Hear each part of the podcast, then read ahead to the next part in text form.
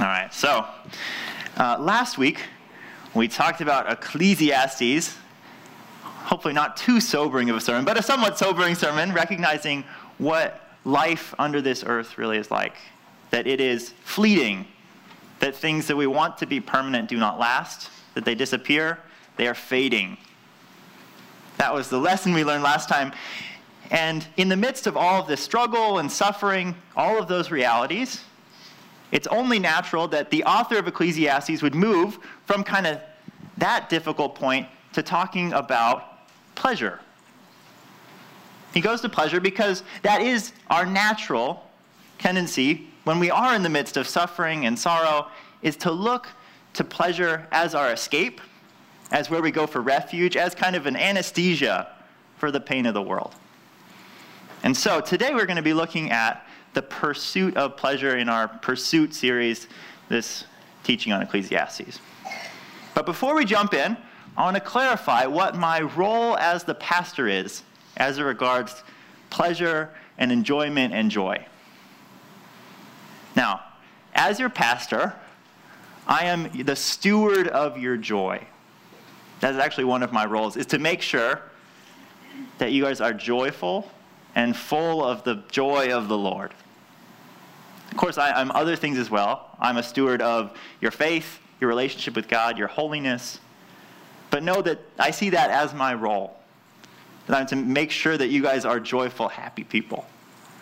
So, uh, just keep that in mind because that is actually God's role as well. He is a steward of all of our joy and enjoyment and pleasures. That is why he gives us his commands, is so that we would know what a life of joy in him and in this life looks like. That is why he even calls us to a relationship that we might have the joy of mutually loving one another. So that is the starting point. This is a, hopefully that's a positive start to what might be some negative things said in Ecclesiastes. So, my job in, in that task is to kill some of the piddly little worthless joys that you guys find yourself committed to and replacing them with the real joys, the real good things that God promises. So that is going to be our task today. All right. So, as we go through Ecclesiastes, we're going to see different passages. Uh, talks a lot about pleasure, actually. So we're going to explore that and then see how that all wraps up and has to do with the new kingdom and pleasure in the midst of it. So, just a little outline. We're going to see three things. We're going to see that pleasure is corrupted and fallen in this life under the sun. But nonetheless, we're going to see that it is a God given good gift. And then we're going to see how the new kingdom actually redeems those two things. All right? So, turn with me to, uh, to Ecclesiastes 2. Starting with verse 1, we're going to look verses 1 through 11. Ecclesiastes 554, I think, in the, the Pew Bible. So uh, read with me. Chapter 2. I said in my heart, Come now, I will test you with pleasure. Enjoy yourself. But behold, this also was vanity. I said of laughter, It is mad. Of pleasure, what use is it? I searched with my heart how to cheer my body with wine, my heart still guiding me with wisdom and how to lay hold on folly, till I might see what was good for the children of man to do under heaven during the few days of their life. I made great works. I built houses and planted vineyards for myself. I made myself gardens and parks and planted in them all kinds of fruit trees. I made myself pools from which to water the forests of growing trees. I bought male and female slaves and have slaves who were born in my house. I had also great possessions of herds and flocks, more than any who had ever been before me in Jerusalem. I also gathered for myself silver and gold and the treasures of kings and provinces. I got singers, both men and women, and many concubines, the delight of the children of man. So I became great and surpassed all who were before me in Jerusalem. Also, my wisdom remained with me and whatever my eyes desired, I did not keep from them. I kept my heart from no pleasure, for my heart found pleasure in all my toil. And this was my reward for all my toil. Then I considered all that my hands had done, and the toil I had expended in doing it, And behold, all was vanity, a striving after wind, and there was nothing to be gained under the sun.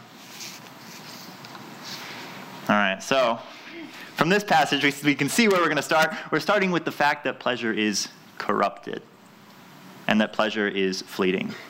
So, throughout the book of Ecclesiastes, Solomon's task is to test various things in this life. He's testing things to see what they're worth. If they are worth our pursuit, if they are worth our time. Now, from the beginning, he recognizes that pleasure is one of those things that has to be tested. Even though, in the wisdom literature, it falls under the category of foolishness. He knows that pleasure falls under that category, but he has seen people commit their whole life to pleasure, to the pursuit of pleasure, and so he is committed to his task, leaves no stone unturned, and decides that he is going to actually test that life. Is a life of pursuing pleasure worth it or not? So, verse 1 I said in my heart, Come now, I will test you with pleasure. Enjoy yourself. He's committed to his task. But from the beginning, he kind of reveals the moral of the story. He can't help it. But behold, this also was vanity. I said, Of laughter it is mad, and of pleasure, what use is it? There is like a madness, a craziness to laughter when you look at the nature of the world, the state of the world. Amusement is kind of odd in contrast.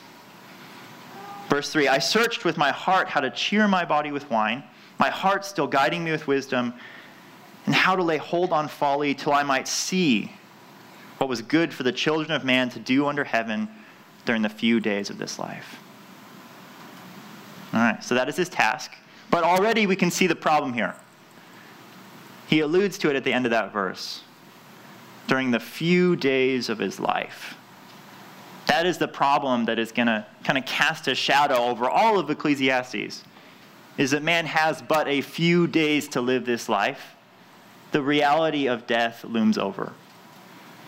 And that is going to prove to be the sticking point for all of Ecclesiastes, not just the pursuit of pleasure.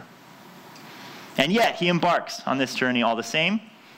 He is going to give it its go, see if the rumors are true that pleasure is worth it. And he starts with none other than chemical pleasure. He starts with wine. Wine to cheer the body. Now, there's nothing new under the sun. We learned that last week. And alcohol and drugs have been there from the very beginning. We haven't thought of anything new. So, Solomon, he mentions wine pretty quickly, but then moves off from it. Now, that could be because he recognizes immediately the folly of it, that it is foolishness. I think more likely it's because that's going to form kind of the foundation for a life of hedonism and for a life of pleasure, that that kind of runs through the course of this whole test, as it were. And I think that's one of the first signs that we see that pleasure is fallen and that it is corrupted in this life. That you can have a whole lifetime of pursuing pleasure kind of a whole course underlying the life that you have. You're constantly running after this same thing for a whole lifetime and finding that you are not content and you are not any happier. And that is the sad reality of these addictive pleasures that we run to them, and often we run to them because life is fleeting, because we have but a few days, because we are full of sorrow and we're trying to drown out that truth. We're trying to squelch the idea that maybe life isn't as it should be, and life isn't as I wanted it to be. And so we're desperately trying to work through pleasure, to find meaning in it. But just as we recognize that good works don't overwhelm sin in our own hearts, in the same way, these good times cannot overwhelm the sorrows. And so, from the beginning, we have this sad reality that pleasure is oftentimes just a kind of throwing into the void, trying to get some meaning out of a really sad and hopeless life. All right, this is Ecclesiastes. Welcome to Ecclesiastes. Um, Now, so that is the starting point. That is the starting point. To throw as much pleasure as you can at a really dark and fallen world. All right, but he does some other things too. It's not just drinking himself to death. Uh, he also takes on some building projects. So let's look at verse 4. I made great works. I built houses and planted vineyards for myself. I made myself gardens and parks and planted them, and all kinds of fruit trees. I made myself pools from which to water the forest of growing trees, male and female slaves, and had slaves who were born in my house. I had great possessions of herds and flocks, more than any who had been before me in Jerusalem. Gathered for myself silver and gold and treasures of kings and provinces, singers, both men and women, many concubines, the delights of the sons of man. Now, that is as good as you're going to get in the ancient world. That is all the good things gathered together. And the irony of it is that this is the same list that we probably have today. Nothing else has changed. This is just, uh, we update our list a little bit. We want our nice house, maybe houses. He has houses. We might want houses. We want a, a nice big yard, some fruit trees, pools, you might exchange your cattle and flocks for, for some nice cars. You might have his money, gold and silver. He has his ancient entertainment, his singers to replace our big screen TVs and our surround sound. And then he has, not to be forgotten, of course, the concubines. Sex is part of this as well. This list has not changed over thousands of years. These are all the same things we're still running after. Then he describes what, what that came to in verse 9. So I became great and surpassed all who were before me in Jerusalem. Also, my wisdom remained with me. And whatever my eyes desires, I did not keep from them. I kept my heart from no pleasure. For my heart found pleasure in all my toil, and this was my reward for all my toil. So, if we summarize how Solomon did at his test, say he was pretty successful. He did everything he set out to do. He has found pleasure, and he has found lots of it. Elsewhere in the Bible, it talks about what Solomon's life really looked like. During his time in Israel, he made gold and silver so abundant that it was as common as stone. He had 700 wives and 300 concubines. He is, if you kind of equal the playing field over time, he is one of the 10 richest men who ever existed over the course of the world. All right. Why do I tell you that? Why do we care about this life of Solomon? I think we care because he has had more earthly pleasure than we probably ever will. He has been better at the task of being the rich, successful, happy person. He did it better than any of us will. We will not get to that point. He has had more pleasure than we will. More stuff, more gold, more women. He has had more of everything. And in verse 11, he describes what that has amounted to. Then I considered all my hands had done and the toil I had expended in doing it, and behold, all was vanity and a striving after wind, and there was nothing to be gained under the sun. He looks over his empire, all that he had gathered, and he says basically that it has come to nothing. That it was one big fruitless task, and that at the end of his life, he's looking back and saying that it wasn't worth it. This is a guy who had everything you could have. He has done it, and he's telling us right now that it is not worth it. Now, we can, we can shirk that and just kind of ignore that or we can receive his wisdom. This is a guy who had it all, and he's kind of pleading with us to not try this test again. We can try to make our life once again all about pleasure. He's basically saying, I've been there, I've tried that, it's really not worth it. We ought to hear that wisdom. Because why would a person need 700 wives and 300 concubines? This must be some sort of fruitless task. right? It's just not, it's not working for him. You kind of always need another wife. You always need another house. You always need more money. And that's the reality of a pursuit of pleasure according to worldly means. It will never be enough. You'll never be satisfied. You'll never have enough money, a big enough house. All the things that you think you want, you'll never have enough and they will never satisfy you. This is a man who took it to the, the umpth degree, ridiculously so, and he has not been satisfied. And I think the fact that that pleasure is so fleeting is for Solomon a sign of something even bigger. Look at verse 14. The wise person has eyes in his head, but the fool walks in darkness. And yet I perceive that the same event happens to them all. Then I said in my heart, What happens to the fool will happen to me also. Why then have I been so very wise? And I said in my heart that this also is vanity. For of the wise as of the fool there is no enduring remembrance, seeing that the days to come all will have been long forgotten. How the wise dies just like the fool. So I hated life, because of what is done under the sun was grievous to me, for all is vanity and a striving after wind. He has tried being a fool, he has tried being wise, and the sad reality is that they both come to the same end of death. And so, pleasure cannot remain, it cannot endure. In the same way that life cannot endure, it cannot remain.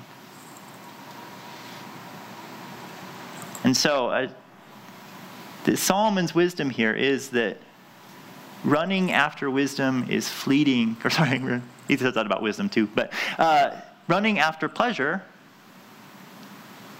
is fickle and it is fleeting, and it's going to abandon you in the end. We have to hear that. And we have to realize that in the midst of a sorrowful and a painful world, we can't just numb the effects with pleasure. That's not what pleasure is for, and pleasure isn't able to do that. We often think that if we throw enough good times at our sorrows and at our troubles, we won't feel them anymore. The thing is, it will never be enough to squelch those things. When we are bored or anxious, feel guilty or shameful or fearful, you can't kill those things with pleasure. You're just going to defer them, maybe distract yourself from them, but the true problem is going to remain. The true problem remained for Solomon. He was able to see that. He was wise enough to see that, and we need to be as well. All right. First point downer. All right, all right. That's where, that's where we're supposed to be with Ecclesiastes. We're supposed to feel that way. There's more to say here. There's, there's point number two. Yay for point number two. All right. Pleasure is also in Ecclesiastes recognized as a God given good thing. And we cannot miss that. Because we probably all feel the same way when we talk about pleasure like that, that it can't get us anywhere. I think we start to feel kind of desperate. We start to recognize, well, where else am I supposed to go? Or we question, like, well, there are good things that I like. And I don't want to hear a sermon that, that squashes on all the things that I love.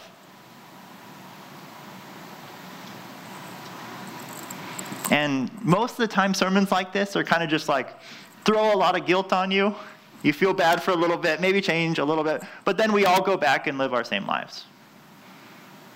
And remember, I am a steward of your joy, so I'm not just trying to steal all the good things and leave you with nothing. All right? And if we look at other passages in Ecclesiastes, there's some really positive passages. Look at Ecclesiastes 2:24. 2:24. There is nothing better for a person than he should eat and drink and find enjoyment in his toil. This also I saw is from the hand of God for apart from him, who can eat or who can have any enjoyment? Ecclesiastes 3 12 through 13. 3 12 through 13. I perceive that there is nothing better for them to be than to be joyful and to do good as long as they live. Also, that every man should eat and drink and take pleasure in all his toil. This is God's gift to man. All right, so pleasure, while it is fleeting, and while it is not able to drown out sorrow and sin, it's still good. It's still really good. And the author of Ecclesiastes, he, Solomon, he recommends it. He's no more against pleasure than he's against wisdom. These things have their place and they are good things. And so, I want to remind us that as Christians, we can sometimes act like we don't like good things and feel like we're kind of pretending and deceiving ourselves. We all kind of sit around and say, oh, yeah, we don't like drinking or sex or luxuries. Those are all bad things. And then we go out and live our lives in just the opposite way. We want to start by recognizing that good things are good things. And the Bible knows that pleasures are good and that actually receiving pleasures as such is a gift from God. And it's not because we're sinful, it's because we're human. And humans were made to enjoy those things. Pleasures are a gift from God, a gift from His hand, something we receive from Him. And so the solution here is not to be ascetics. What is an ascetic? Ascetic is someone who denies themselves because they think that that's what they have to do. They deny themselves pleasures because they think that it'll make them unholy or weak. It'll take them away from God. That just by cutting out the pleasures, they'll somehow be better people. The thing is that the Bible never talks like that. The Bible says that pleasure is actually supposed to point us to God. All those good things that you like, they're supposed to point you to see the Creator and how the Creator is actually really good. All right, so our Creator saw fit to see that things like cheesecake exist in creation. now, that for me makes me understand God's goodness a little differently and a little better. And there's countless things like that. You know, cheesecake. Ferguson's like cheesecake. They're all talking to each other. um, and he made all those things. He made music, he made singing, he made nature, horseback riding, fishing, gardening, cross country running. Uh, some people like that stuff. I don't like that one. But literature, he made lacrosse, he made Pokemon cards. Yeah, me and Kaden, we like those together. See, all of these things are part of God's good creation. And they're supposed to point us to the fact that God is good that he is really good. And so that's, that's actually the point of the Garden of Eden. The Garden of Eden was a pleasure garden, a place where man was supposed to enjoy themselves and enjoy every aspect. That work would be a joy, eating the fruit would be a joy, they would enjoy each other. And the hope was that that garden would start to be cultivated and become a whole city the new heavens and new earth, this beautiful city of enjoyment. All right, so by avoiding pleasure, you aren't necessarily being any more righteous. You can be someone who avoids all of these good things and just come out a miser and someone who despises God's good gifts. That is not the solution. That is not what we're called to. We're not called to just deny ourselves. All right, so we're left with a problem here. We're saying both that pleasure is fleeting and vain and doesn't work in killing sorrows and sin. And we also see that pleasure is a gift from God and a really good thing. So the question is how do we reconcile those things? How do we receive pleasure for what it is and actually enjoy it get out of it what God wants us to? How do we see God in it? That takes us to another passage in Ecclesiastes. I said it talks about pleasure a lot. Uh, turn to chapter 7, verse 2.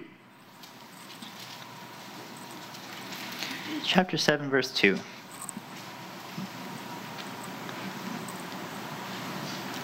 There's an order we have to get right here.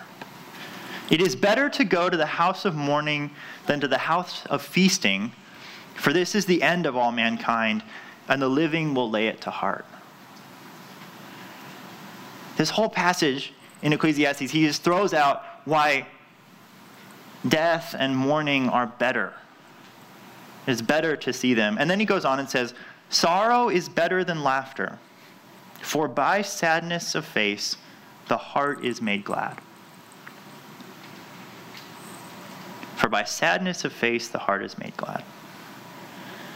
Now, that is kind of the cryptic solution to pleasure that Solomon is getting at in the book of Ecclesiastes, and that the Bible as a whole echoes.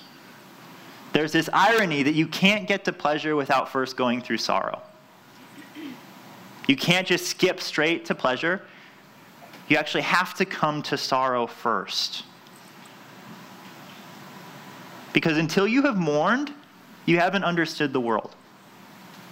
You have to go to the place of mourning to see that this world is not what you want it to be, that it is not the pleasurable place that it's claiming to be.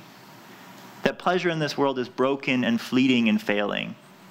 And only then, once you have mourned, will you be ready to see the real solution to the problem, which I hope you know is Jesus Christ. That is the solution to the mourning, and that is why we start with mourning first. And we're not surprised by that fact because Jesus himself tells us that. In Luke's version of the Sermon on the Mount, in Luke 6, it says, Blessed are you who weep now, for you will laugh. But woe to you who laugh now, for you shall mourn and weep. Now, why is that true? Why is that how it works in God's kingdom? Why is there that upside down nature to it? It's because we have to first mourn to escape the grips of this life. We have to become so desperate and see how lost this world is that we would ever seek Jesus and not just distract ourselves. Because the temptation is just to distract ourselves, to kind of cover up all of this sorrow and pain, and miss Jesus Christ altogether. That is our temptation. And so, for those who mourn now, you're ready for the joy of the gospel. You're ready to receive the hope that there is an end to the mourning and the weeping. That Jesus is bringing a new kingdom where the rules of Ecclesiastes no longer apply, where pleasure is not fleeting, where death doesn't loom over everything. A life of, of real and true joy. If you can mourn now, you are ready for that. For the joy of relationship with Jesus Christ. Jesus came here first and he wept. He mourned. He saw the state of the world. But he's not doing that anymore. He's resurrected, and now he is ushering in a new kingdom. A new kingdom where this pain is, is long forgotten. And will know the joy of non fleeting pleasure. Pleasures as they were always meant to be. Cheesecake in a redeemed world. Right? Better things than we can ever imagine. That is the kingdom of Jesus Christ. But we don't get there until we have mourned, knowing that once we get there, all those tears will be wiped away. That is God's promise to us. All right, but that happens actually in daily life as well. So we think that, okay, mourning gets us into the kingdom, but now what? That principle actually still, still plays a part. We have to mourn first in all things if we're going to actually know the pleasure of this life. All right, so you have a hard day. You have a hard day, you're feeling miserable. You're not supposed to take that hard day to your television set, to a cold beer, to a big piece of chocolate cake. That's not where you take that bad day. You have to mourn first. You have to take that day to Jesus Christ. That is how you enter into the kingdom. Because Jesus, when he meets you, gives you real answers to those problems, real answers to those sorrows. So that when you come with your boredom, he gives you purpose. He reminds you of who you are. When you come with anxiety, he comes with real comfort tells you that he is in control. When you come to him with fear, he tells you why you should have courage, that he has been victorious. When you come to him just feeling shameful and worthless, he reminds you of why you have value. When you come to him feeling guilty, he reminds you of how you are forgiven. That is how we enter into this kingdom of joy by first bringing our sorrows to him and giving them to him. He offers more than just distraction. And once we do that, we have a completely new position regarding pleasure. We can pursue pleasure differently in the kingdom by, by three ways. First of all, once you understand who Jesus is, you come to know that God isn't just this angry guy who's telling you rules. He's a guy who actually likes you and is, is working for your joy. And when you enter the kingdom, you get a second thing you get freedom from sin for the first time. For the first time, you are able to choose good, choose command, uh, the, obeying the commands of Jesus over obeying sin. Now, what that does is that makes it so you're able to obey the commands of God and actually get joy out of them. That is why the commands are there. So we may know the joy of God. We may know him, have relationship with him. We may go to the world and get pleasure as it was supposed to be gotten from them. We go to these things. We go to sex and luxuries and, and beauty in the world, and we get them as they were supposed to be, unmarred and full of the pleasure that they're supposed to have. And we're supposed to have joy in that. So God is actually creating us to be people who pursue more and more real pleasure, the real joy of this world. All right, secondly, secondly, once we are in this true place of comfort and care, we're pursuing pleasure for a different reason. Pleasure isn't just to drown out the sorrows. Remember, that's not what pleasure was for, so it doesn't work very well and it corrupts our pleasures and makes them messed up. It makes them sinful because we're trying to make our pleasures do something they were never made to do. But once we go to God with our sorrows and then come to pleasures without all that pressure, they actually are able to flourish and grow and are able to, to pop out everywhere all over our lives